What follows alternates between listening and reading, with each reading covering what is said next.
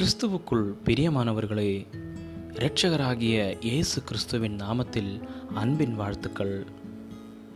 காலை தேன்துளிகள் மூலமாய் இன்றைக்கு தேவனுடைய வார்த்தைகளை தியானிக்கும்படியாய் தெரிந்து கொண்ட வேத பகுதி சங்கீதங்களின் புஸ்தகம் நூற்றி முப்பத்தி ஆறாவது சங்கீதம் பத்தாவது வசனம்.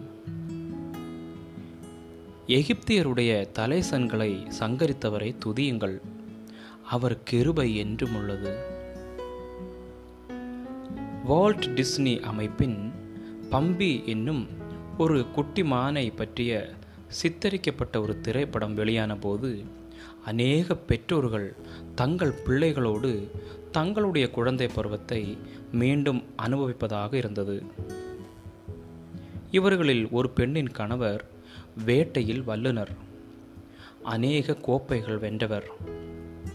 அவளுடைய பிள்ளைகள் அருகில் இருக்க அந்த பெண் பம்பி ஒரு வேட்டைக்காரனாலே தன்னுடைய தாயை இழந்த காட்சியை சற்றே கண் கலங்கின விதமாக பார்த்து கொண்டிருந்தாள். ஏனென்றால் அவளுடைய கணவர் வேட்டையின் போது ஒரு கொடிய மிருகத்தால் கொல்லப்பட்டார். ஒன்றுமறியாத அவளுடைய மகன் அப்பாவித்தனமாக சரியான குறு என்று சத்தமாய் கத்தினான். ஆனால் அவளுக்கு ஏற்பட்ட தர்ம சங்கடத்தை குடும்பத்தார் நினைத்து அனுதாபம் கொண்டனர். நாட்கள் கடந்த பின்பு நம்முடைய பிள்ளைகளும் சொல்லும் அல்லது செய்யும் சில காரியங்களை குறித்து நாம் சிரிக்கவும் சிந்திக்கவும் செய்கிறோம்.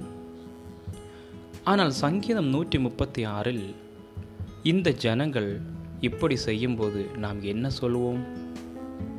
இஸ்ரவேல் ஜனங்கள் தங்களை இறைவன் தெரிந்து கொண்டு மீட்டு அவர்களுக்கு காட்டிய அன்பை நித்தம் கொண்டாடுகிறார்கள். ஆனால் அவர்களுடைய பகைவர்களுக்கு அது கொண்டாட்டம் அல்லவே அல்ல. இந்த சங்கீதம் அப்படிப்பட்டதுதான். எகிப்தியருடைய தலைசன்களை சங்கரித்தவரை துதியுங்கள் என்று கூறுகிறது.